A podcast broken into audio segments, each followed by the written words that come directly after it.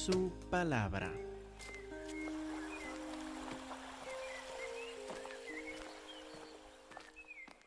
Hermanos, por favor, abran sus Biblias a Habacuc capítulo 1. Habacuc capítulo 1. Primero vamos a repasar rápidamente algunos de los pasajes de Habacuc que ya hemos visto para enfocar luego en versículos 12 hasta el final del capítulo 1. Y pues la razón es para contestar esta pregunta. Ya, ya repasamos el pasaje en la clase de escuela dominical hace una hora más. Ahora queremos ver el mismo pasaje a una luz un poco diferente. Queremos verlo según, el, según la pregunta, ¿qué hacemos cuando Dios no contesta nuestras oraciones? ¿Qué hacemos cuando Dios no contesta nuestras oraciones como queremos que sean contestadas? O, pues aún más fuerte, ¿qué pasa cuando Dios tiene preparado para nosotros no la prosperidad en crecimiento, sino algo en el futuro que es verdaderamente una pesadilla? ¿Qué diríamos una pesadilla en vivo? ¿Qué hacemos? ¿Cómo respondemos a esto? Y si esperamos hasta que un evento así nos, nos llega, por ejemplo, uno dice, posiblemente dice, cuando le digo, vamos a ver cómo respondemos si llega una pesadilla a nuestras vidas, ser una pesadilla en vivo. Tal vez algunos dicen, por favor, ¿por qué llegué a la iglesia hoy? Quería escuchar un mensaje alegre, algo pues que me iba a motivar a ser más gozoso, más feliz con el Señor día por día. ¿Por qué hablar de, pesadillas que nos pueden ocurrir en vivo pronto? Pues lo hacemos por esa razón. Primero porque así nos prepara la palabra de Dios.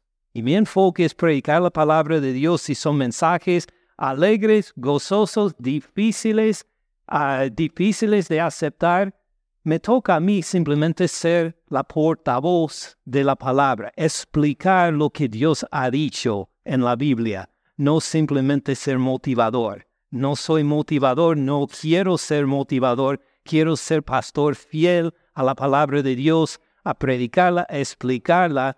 Entonces, esta es una razón. La segunda es no sé si se acuerdan cuando, la última vez cuando le ha pasado por una situación difícil o por una tragedia, cuando primero le llegó, le llegaron estas noticias. Usted pudo decir, oh mire, acabo de perder a un ser familiar muy querido. Quiero ver lo que dice el libro de Job sobre esto. Usted está en un estado de lucidez para poder abrir un libro tan difícil como Job o los Salmos o cualquier otro libro de la Biblia para encontrar el consuelo en este momento si no conoce la palabra con anticipación. Es imposible. Nuestra mente por las noticias fuertes ya va en cien direcciones diferentes y para poder concentrar en la palabra, para entender, ah, así dice el libro de Job o los Salmos o Romanos o lo que sea, uno tiene que haberlo escuchado con anticipación.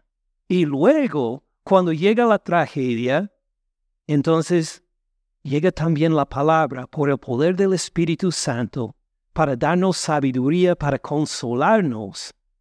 Como a una persona en nuestra iglesia hace, hace algunas semanas me contó que estaba pasando por una situación muy difícil y pues me platicó de la situación, pensé, mm, ¿qué le voy a decir de la palabra de Dios? Y me respondió, Dios es soberano.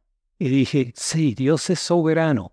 Porque esta declaración, Dios es soberano, no fue simplemente una declaración eh, dado superficialmente, porque nos hemos conocido por 15 años y hemos estudiado juntos muchos libros de la Biblia. Y cuando esta persona dijo, Dios es soberano, era una declaración de fe según esta formación en la palabra de 15 años, que pudo decir, aunque estoy pasando por una tribulación fuerte, sé que Dios está en control.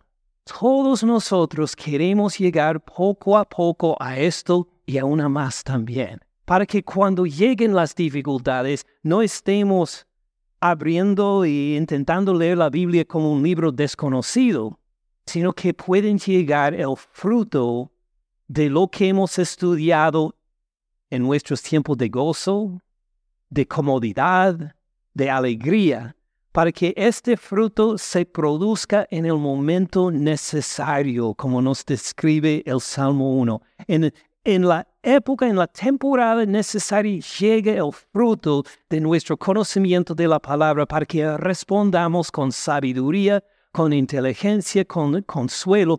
Este es el motivo. Aunque usted esté muy feliz hoy y no quiere escuchar un tema tan fuerte como el libro de Habacuc, va a ser necesario algún día en el futuro y por eso estamos en Habacuc capítulo 1.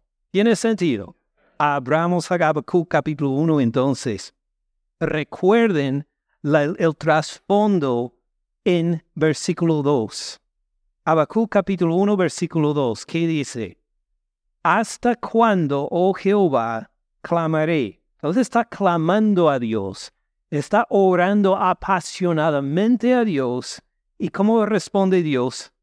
Y no oirás. ¿Hasta cuándo, Señor, clamaré? ¿Hasta cuándo te levanto mis peticiones aún apasionadamente y tú no respondes?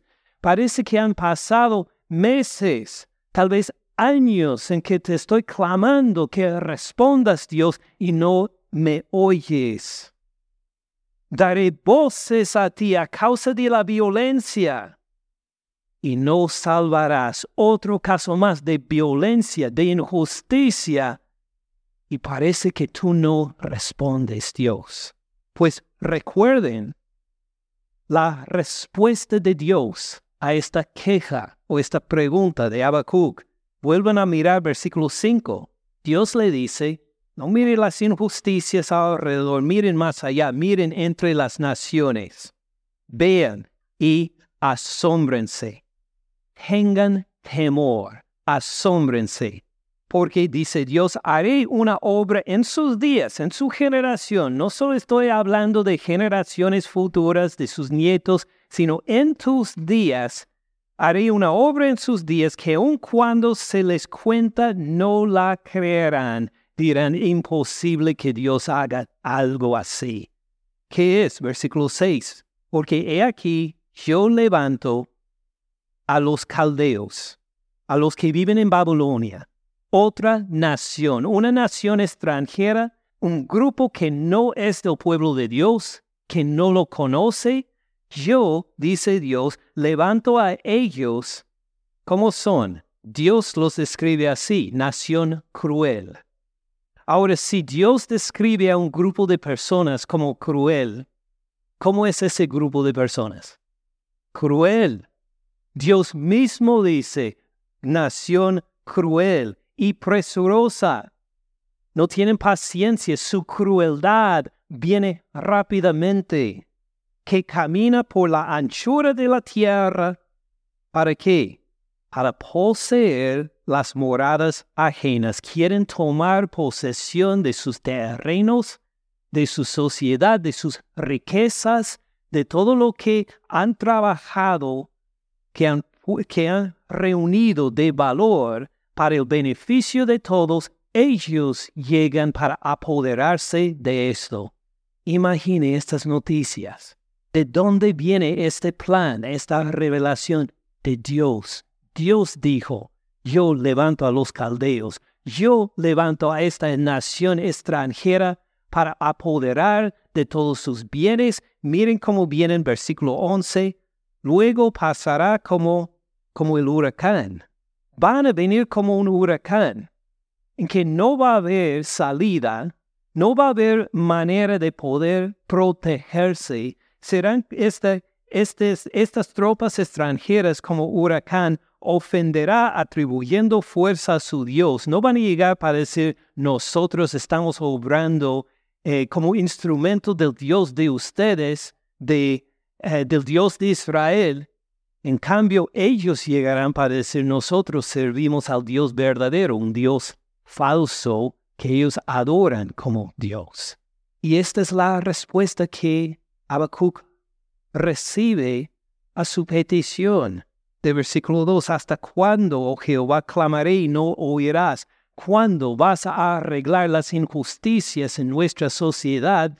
Dios dijo, así lo voy a hacer por levantar una nación cruel que te va a invadir, que te va a robar de, lo, de, todo lo que tienes, va a llegar como un huracán y son idólatras y, y van a dar la gloria al Dios de ellos. Esta es mi resolución, dice Dios. ¿Qué voy a hacer con esta respuesta? Cuando uno ora, por ejemplo, pidiendo que Dios me sane de tal enfermedad, y luego uno va para los exámenes y dice, oh, pues tenemos peores noticias, tiene esa otra enfermedad. Y uno dirá, pero esto no es lo que pedí en mis peticiones. No pedí o la enfermedad o la pérdida económica. Bueno, imagínelo cien veces más fuerte la invasión de una nación por extranjeros y la pérdida de todo lo que era su sociedad. Esa es la respuesta que recibe Habacuc que va a pasar durante los días de él. Él lo va a experimentar, va a experimentar esta pérdida. ¿Cómo responde Habacuc? ¿Cómo respondemos nosotros? cuando Dios no contesta nuestras peticiones como queremos, en cambio, si nos da la respuesta que peores cosas vienen. Ahora concentremos en versículo 12. ¿Qué, hace? Vamos a ver cinco puntos principales que nos pueden ayudar cuando nuestras peticiones no son contestadas según como queremos. La primera observación encontramos en las primeras palabras del versículo 12. No eres tú desde el principio, oh Jehová. Fíjense en las primeras tres palabras. No eres tú. Y luego sigue el resto de la frase. ¿Qué está haciendo el profeta? Está orando otra vez. Está orando el profeta una segunda vez.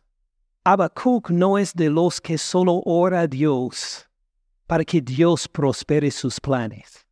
Habacuc no es la clase de profeta, entre comillas, que ora pidiendo que Dios avance sus proyectos y nada más, sino que vuelve a orar a Dios aun cuando las cosas son difíciles, cuando Dios no responde como Él quiere, aunque le dé una revelación de la palabra que es asombrosa, de todas maneras ora a Dios. ¿Por qué lo hace? ¿Por qué no simplemente al llegar al versículo 11, cuando termina esta revelación horrible de parte de Dios, ¿por qué no simplemente dice, wow, yo me alargo de aquí? Si esta sociedad va a ser destruida, yo no quiero tener parte de esto, gracias y se va. Vuelve a orar. ¿Por qué? Mírelo en versículo 12. ¿No eres tú desde el principio, oh Jehová Dios, Dios qué? Mío, dice. Él tiene una relación estrecha con Dios, tan estrecha que aunque lleguen dificultades y tribulaciones, todavía está pegado a Dios. Es como el apóstol Pedro en Juan 8, cuando Jesús enseña algo um, asqueroso aún para los oyentes judíos de que si no comen su carne y toman su sangre no van a tener parte de él. Y muchos de sus discípulos dijeron, eh, ya se terminó mi discipulado. Y Jesús preguntó a los doce, pues ustedes se van también. Y Pedro respondió, ¿a dónde iremos? Tú tienes la palabra de vida pues ellos no entendieron lo que quería decir eh, Jesús con comer su carne y tomar su sangre. Ellos también estaban seguramente se sentían el asco a escuchar esto, pero ¿a, a quién más iban a ir? Tenían una relación estrecha con el Mesías y aunque les enseñara algo que les parecía asqueroso, de todas formas lo iban a seguir. Así demuestra Habacuc también en orar porque es Dios mío, dice. Este es mi Dios. Y aunque me diga algo ofensivo, aunque me diga algo difícil de concebir, es mi Dios, lo voy a seguir de todas formas. Ven como la oración para Habacuc no es simplemente una, una tarea por cumplir, sino parte de una relación viva con Dios. ¿Ustedes lo ven? Entonces, cuando nos toca pasar por situaciones difíciles, vamos a orar a Dios de vuelta también. Le vamos a orar otra vez, recordando, Dios mío, Santo mío, por esta relación estrecha no me aparto, aunque me diga cosas difíciles. Segunda observación, también en versículo 12, note que recuerde en su oración cómo es Dios. Recuerden que les mencioné de alguien en la iglesia pasando por una tribulación que dijo, Dios es soberano. Así hace Habacuc en versículo 12. Mire cómo lo describe. No eres tú desde el principio, oh Jehová. ¿Por qué habla de Jehová Dios como eterno? ¿Por qué menciona que es eterno? Porque nos indica que Dios no cambia, que Dios siempre es Dios, siempre es Dios, siempre ha sido Dios, siempre será Dios. Entonces no está orando Habacuc a un Dios que cambia de una semana a otra, de una generación a otra, sino el mismo Dios. Los paganos, ¿a qué clase de Dios adoran? Según versículo 11, Luego pasará como el huracán ofenderá atribuyendo fuerza a su Dios. Los, los paganos tienen dioses como ellos prefieren, pero mi Dios, dice Habacuc, es el Dios eterno. Él nunca cambia, siempre puedo depender de Él. Y también le da su nombre. ¿No eres tú desde el principio, oh Jehová, oh Yahvé o el Señor. Lo que expresa acá en el hebreo es el nombre del pacto de Dios, el nombre que Dios les dio para sí mismo. Ahora, ¿qué importancia tiene esto? Pues vuelvan a recordar con un dedo en Habacuc 1, vuelvan al libro de Éxodo. Éxodo 3:13, donde Dios explica este nombre que traducimos Jehová o Yahvé o el Señor, dependiendo de la traducción de la Biblia que sigue. Aquí explica el nombre del pacto. Dijo Moisés a Dios, He aquí que llego yo a los hijos de Israel, mientras estaban en la esclavitud. Y les digo, el Dios de sus padres me ha enviado a ustedes. Si ellos me preguntan cuál es su nombre, ¿qué les responderé? Y respondió Dios a Moisés, yo soy el que soy. Y dijo, así dirás a los hijos de Israel, yo soy Yahvé, Jehová, el Señor, me envió a ustedes. ¿Qué significa esto? Pues Dios existe de por sí. Nosotros somos criaturas. Usted puede existir sin el agua sin el oxígeno, sin comida. No, todos nosotros dependemos de otras cosas para mantener la vida. ¿Dios necesita otras cosas para seguir siendo Dios? No, Él vive, existe independiente de todo. Yo soy el que soy. Y no solo significa Él, sino que explica que Él siempre ha sido así, es así y será así. Así es el nombre del pacto. Él siempre existe, es Dios eterno, siempre ha sido, es y será. Pero no paren ahí. Hay más. Mire el versículo que sigue, versículo 15. Además dijo Dios a Moisés, así dirás a los hijos de Israel, Jehová, el Dios de sus padres, el Dios, el Dios de quién? De Abraham. Acabamos de aprender de Abraham hace, hace unos meses, ¿verdad? En el libro de Génesis, nuestro estudio versículo por versículo, vimos de Abraham. Abraham murió hace 400 años, pero ¿cómo se identifica Dios? El Dios de Abraham, Dios de Isaac, Dios de Jacob. Abraham, Isaac y Jacob, tres hombres comunes y corrientes en necesidad de la redención, igual como nosotros. Dios se identifica como el Dios de ellos. ¿Ven cuán grande y maravilloso es? Que Dios se identificaría con unos seres falibles como Abraham, Isaac y Moisés, como usted y como yo. Imagine la compasión, la misericordia del Dios que se identifica con sus criaturas de esta manera. Y Él siempre ha sido así, siempre es así, siempre será así. El Dios fiel a sus promesas, el Dios fiel por todas las generaciones, el Dios compasivo, Dios misericordioso, díganles a los israelitas que Jehová, Yahvé, el Señor, me ha mandado a sacarlos de la esclavitud en Egipto.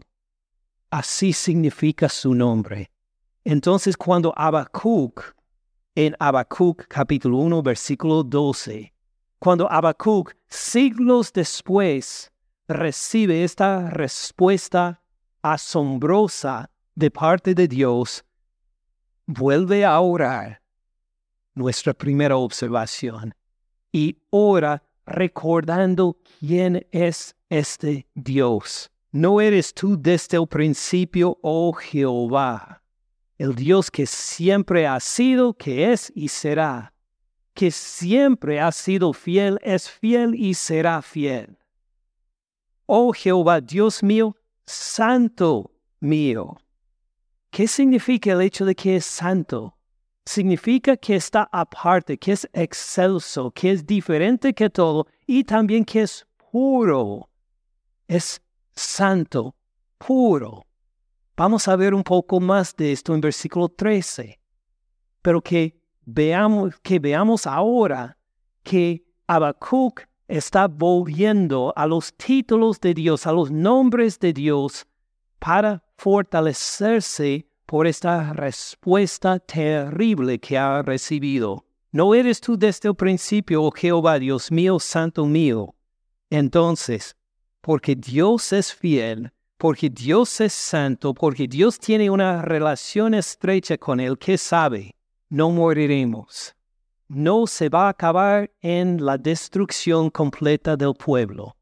No va a terminar en la condenación este castigo horrible de parte de Dios no va a terminar con nosotros porque nosotros somos grandes, no, sino porque Dios es fiel, es Jehová, es el Dios santo y por eso no nos va a destruir. Oh Jehová, esta invasión horrible que viene para juicio lo pusiste, esto es para juzgarnos. Tú, oh roca, lo fundaste para castigar. Vimos la, el nombre roca en detalle en la escuela dominical, no lo voy a repetir, lo pueden ver en internet si desean, en nuestra página de Facebook. Es importante que lo mencione como el Dios justo. Reconoce que Dios es justo en darnos este castigo. Nuestro, nosotros recibimos aún mejor que lo que mejor que lo que merecemos recibir. Aún en este castigo lo reconocemos Dios, pero no termina. Sigue orando, porque esta respuesta no es suficiente en sí. Imagine, si usted recibe las malas noticias, vamos a decir, de un cáncer que le va a consumir el cuerpo rápidamente, y el médico le dice que es por causa de que de tu, de tu vida ah, sin freno en su forma de, de, comer o fumar o tomar por tantos años y por eso eh, esto le ha pasado a su cuerpo, va a decir, oh, ok, bien, gracias. Ahora sé que Dios me está castigando. Muchas gracias por la respuesta. ¿Así va a responder usted? Yo no lo haría así. De todas formas diría, pero ¿por qué, Señor? Si me arrepentido, no, no hago estas cosas ya, o, o lo que sea su respuesta, todavía uno va a tener unas inquietudes, ¿verdad? Pues Habacuc también no termina su oración en versículo 12 todavía le queda una inquietud fuerte. Versículo 13. Muy limpio eres de ojos para ver el mal, ni puedes ver el agravio. Y aquí declara cómo es Dios. ¿Dios puede tolerar el pecado? No. Muy limpio eres de ojos para ver o para tolerar el mal. Tú eres el Dios santo, como nos explicó en versículo 12. Tú no puedes, eh, tú no puedes tolerar la maldad, tienes que castigarla. No puedes ver el agravio, no puedes ver cuando alguien levanta conflictos, cuando causa problemas. Tú no te quedas ah, como independiente, como lejano de esto, Dios. Y nuestra tercera observación, ¿qué hace? Levanta su queja a Dios. En vez de quejarse con los vecinos, en vez de llamar a la mamá para decir, tú no vas a creer lo que Dios hizo conmigo y como no contestó, en vez de quejarse a los otros, él lleva la queja ante Dios. reconoce que pues es el Dios mío. Puedo levantar mis dudas ante Él. Puedo presentar mis quejas ante Él. ¿A quién mejor que levantar nuestras quejas Dios y le pregunta, ¿por qué ves? ¿Por qué toleras a los menospreciadores? Ahora, ¿quiénes son los menospreciadores? Pues él nos dijo en versículo 10, escarnecerá a los reyes, de los príncipes hará burla, se reirá de toda fortaleza. Fíjense el menosprecio ahí, escarnecerá, hará burla, se reirá a quienes describe en versículo 10, lo a quienes los identificó en versículo 6. Yo levanto a los caldeos, a estos invasores. Ellos son los menospreciadores. Entonces, esta es su queja. Tú eres el santo. ¿Por qué toleras a los menospreciadores como los caldeos? Porque ellos son el instrumento de castigarnos y callas cuando destruye el impío al más justo que él. Dice, sí, Señor, está, estoy de acuerdo. Nosotros merecemos el castigo, pero los caldeos son peores, por favor. Ellos son menospreciadores, ellos ni te conocen. Yo por lo menos te conozco, Señor. ¿Por qué utilizas a unos menospreciadores como los caldeos como instrumento contra nosotros. Tú eres el santo. Levanta su queja. Nuestra primera observación, ora a Dios otra vez. Segundo, encuentra el consuelo y la dirección en los nombres y los títulos por los cuales se ha revelado Dios ya. Es Jehová, Yahvé, es el Dios Santo, es la roca. Y en vez de decir que simplemente me callo, dice, tengo la seguridad de hasta levantar mis dudas y quejas ante Él. No para deshacerme de Él, no con esta actitud, sino con la actitud de, Señor, por favor, dirígeme. Esta duda verdadera tengo, esta inquietud tengo, Tú me puedes responder, Señor. Describe a estos menospreciadores en versículo 14 y 10 hasta 17. Es decir, conoce a los caldeos y conoce a su Dios y reconoce que hay un desacuerdo entre ellos. Pero reconoce que Dios está en control de todo. Dice versículo 14, y haces que sean los hombres como los peces del mar, como reptiles que no tienen quien los gobierne. Fíjense bien, versículos 13 y 14 juntos. Dios, muy limpio eres de ojos para ver o tolerar el mal, ni puedes ver o tolerar el agravio. ¿Por qué entonces toleras a los menospreciadores, a estos caldeos, y te callas cuando destruye el impío, el caldeo, al más justo que. Nosotros somos más justos que los caldeos. ¿Por qué tú te vas a callar y no hacer nada? ¿Por qué permites que ellos nos destruyen? Literalmente que ellos nos traguen. Y haces Fíjense quién tiene control según versículo 14. Dios. Él reconoce que el enemigo acá no, no es los caldeos solamente. En cierto sentido, Dios se ha puesto como enemigo de su pueblo. Y haces que sean los hombres como los peces del mar, como reptiles que no tienen quien los gobierne. ¿Quiénes son estos hombres como los peces del mar, como reptiles? El pueblo de Dios. Esta es la ofensa del profeta Habacuc. Tú, Señor, tienes el control, pero nosotros seremos tratados no como gente formada a tu imagen.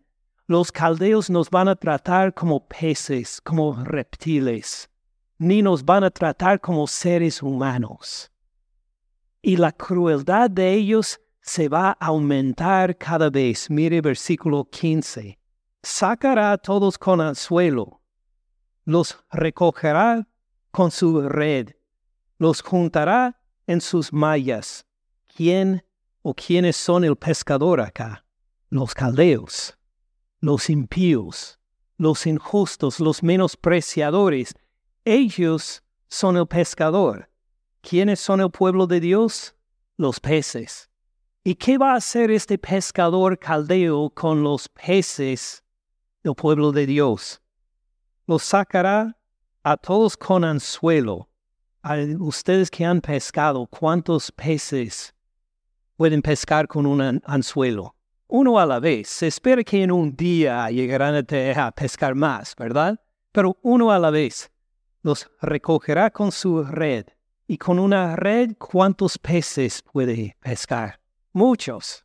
Y los juntará en sus mallas. Ahora las mallas son redes, pero redes de los barcos, como los barcos que van al océano para pescar. ¿Cuántos peces se puede pescar con estas mallas de un barco grande? Miles.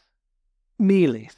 Entonces, ¿qué reconoce Habacuc? ¿Qué va a pasar a su pueblo en esta invasión cuando entran los menospreciadores idólatras para, para no solo castigarlos, para conquistarlos como a la manera de tragarlos. ¿Cómo va a ser? O al principio va a ser como con anzuelo y luego será como con una red. Luego será como unas mallas. Todos nosotros vamos a caer a esta conquista. Todos nosotros vamos a ser vencidos o tal vez afecta a un pueblito primero, a una ciudad, pero luego va a alcanzar a otras ciudades, va a alcanzar a todo el país aún.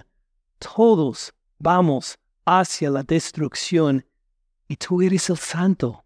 ¿Cómo haces que esto pase? Dios, levanta la queja ante Dios. Versículo 16. ¿Cómo va a responder el pescador después de una pesca tan grande? Por esto hará sacrificios. ¿Sacrificios a Jehová Dios? No, sino a su red, a sus mallas, a los instrumentos con que casó a tantos del pueblo de Dios. Va a decir, mire nuestra tecnología, mire cuán grandes somos, va a poner la tecnología como su Dios. Por esto hará sacrificios a su red, ofrecerá saumerios a sus mallas, otra clase de sacrificio de incienso, porque con ellas engordó su porción engrasó su comida. Reconocen los caldeos en esta invasión, nosotros llegamos como instrumentos de Dios para conquistar a Israel. ¿Así llegan? No, llegan pensando en el estómago, en la panza, pensando esto será una mejor forma para, para, para comer. Mire, a tanto débiles, mire el éxito que tenemos. Mire, con nuestras redes, nuestras mallas, podemos recoger a tanto del pueblo de Dios y robarles y simplemente es para satisfacer su hambre que llegan a conquistar al pueblo de Dios. Imagine. Versículo 17, vaciará por eso su red y no tendrá piedad de aniquilar naciones continuamente. Pone en progreso su queja para decir, Dios, ¿hasta cuándo? Otra vez, ¿esto va a seguir, salir para, seguir para siempre? Llegarán una nación, otra nación para conquistarnos, para robarnos, para destruirnos y los caldeos llegarán, ahora le toca a los caldeos, los caldeos van a llegar, nos van a robar de todo, van a destruir nuestra sociedad y de las naciones alrededor y eres muy limpio de ojos. Señor, ¿por qué permites esto? Y capítulo 2, versículo 1. Llegamos a la respuesta final de Habacuc. ¿Ha vuelto a orar? ¿Ha recordado quién es Dios? ha llevado su queja ante Dios, ha presentado su queja y ahora va a esperar la respuesta. Capítulo 2, versículo 1. Sobre mi guarda estaré, sobre la fortaleza afirmaré el pie, velaré para ver lo que se me dirá, que de responder tocante a mi queja. He presentado mi oración, He presentado mi queja, pero no abandono a Dios, no abandono a su pueblo. Aquí me quedo hasta recibir respuesta. Voy a cumplir mis responsabilidades con Dios y con su pueblo, esperando su respuesta. ¿Qué hacemos cuando Dios no contesta nuestras peticiones como queremos? ¿Qué hacemos cuando Dios nos dice que tenemos una pesadilla que vivir en adelante. Volvemos a orar. Recordamos quién es Dios. Es el Dios soberano, el santo, es Yahvé. Jehová Dios es el Señor, siempre fiel, siempre ha sido y es fiel y será fiel. Presentamos nuestra queja, nuestra, nuestra, nuestras dudas ante Dios y esperamos la respuesta. Y uno dice, Pastor, ¿este es todo el sermón?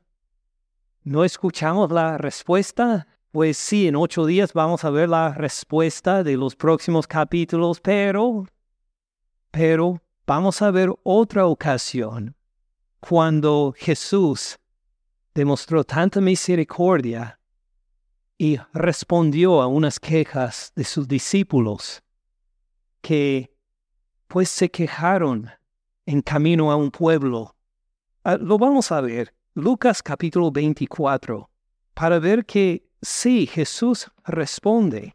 Lucas 24, 15. Esto será breve, no se preocupe. Sucedió que mientras hablaban y discutían entre sí dos discípulos caminando al pueblo de Emaús, sucedió que mientras hablaban y discutían entre sí, Jesús mismo se acercó y caminaba con ellos, mas los ojos de ellos estaban velados para que no lo conocieran. ¿Quién estuvo con ellos? Jesús, resucitado de los muertos, pero no les avisó, ¡eh, soy Jesús! Sino que ellos no lo reconocieron.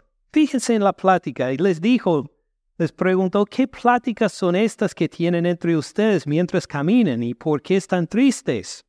Respondiendo uno de ellos que se llamaba Cleofas, dijo, ¿eres tú el único forastero en Jerusalén que no ha sabido las cosas que en ella ha acontecido en estos días? Fíjense en la reprensión. Este discípulo está reprendiendo a Jesús en su tristeza, en su desánimo. ¿Por qué?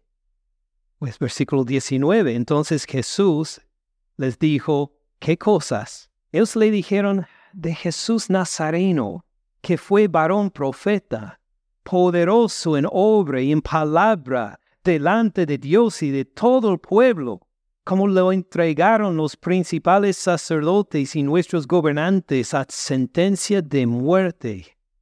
Lo crucificaron. Imagine el menosprecio que le hicieron a este profeta. Lo torturaron y lo mataron de la forma más cruel que había. Qué crueles, menospreciadores. Así trataron a nuestro profeta, poderoso en obra y palabra, muy parecido a los caldeos al pueblo de Dios, ¿verdad? Pero entonces esperábamos que Él era el que había de redimir a Israel. Pero ahora, además de todo esto, hoy es ya el tercer día que esto ha acontecido. ¿Qué esperábamos? La redención de nuestro profeta poderoso iba a redimir a Israel y ¿qué pasó? Murió como el desánimo de Habacuc. Fíjense que Jesús no espera hasta que ellos le lleguen a Él para hacerle la pregunta. Fíjense en versículo 25 como Jesús les contesta a ellos. Versículo 25. Entonces él les dijo, oh insensatos y tardos de corazón, para creer, para creer todo lo que los profetas han dicho. ¿No era necesario que el Cristo padeciera estas cosas y luego que entrara en su gloria? Dice Jesús, aunque ustedes los discípulos como Cleofas en camino a, en Emaús están desanimados, piensan que el plan de Dios ha fallado, piensan que pues ahora nuestro profeta está muerto, no tenemos esperanza, qué crueldad. ¿No se acuerdan? Todo esto fue para, según el plan de Dios, según todos los profetas, para tu redención. O lean el resto de la historia en la casa muy linda en cómo llegan a, a reconocer que es Jesús en vida que habla con nosotros. Es Él que está repartiendo el pan para que nosotros nos alimentemos. Qué glorioso Señor que hasta, que hasta venció la muerte aún. Ahora, según versículo 25, ¿En dónde se encuentra este mensaje de, de muerte y sufrimiento para, para gloria? Tardos de corazón para creer todo lo que, lo que, lo que los profetas han dicho. ¿Habacuc está entre los profetas?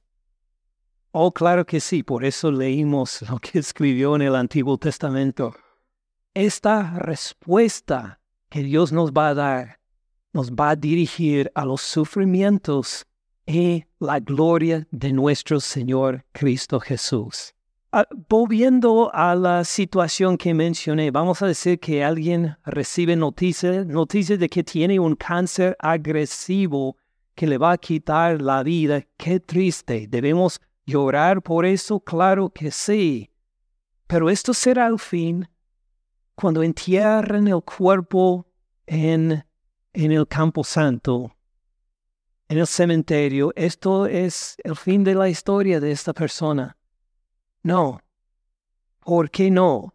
Porque nuestro Señor Cristo Jesús también murió y también fue enterrado y al tercer día resucitó de los muertos para llevar en la resurrección que viene a todos los muertos junto con Él también. Esta es la seguridad que tenemos en Cristo Jesús. Estas malas noticias, como veremos en Habacuc, no son el final de la historia, sino que la respuesta de Dios viene y va a ser mucho más gloriosa que lo que Habacuc esperaba. ¿Va a haber sufrimiento? Claro que sí. ¿Va a haber muerte y violencia? Claro que sí.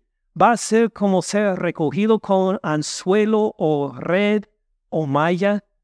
Sí, pero de todas formas hay alguien que ha vencido la muerte y la violencia y él vuelve para reinar. Gracias por escuchar al pastor Ken en este mensaje. Para más recursos, visite caminandoensupalabra.org.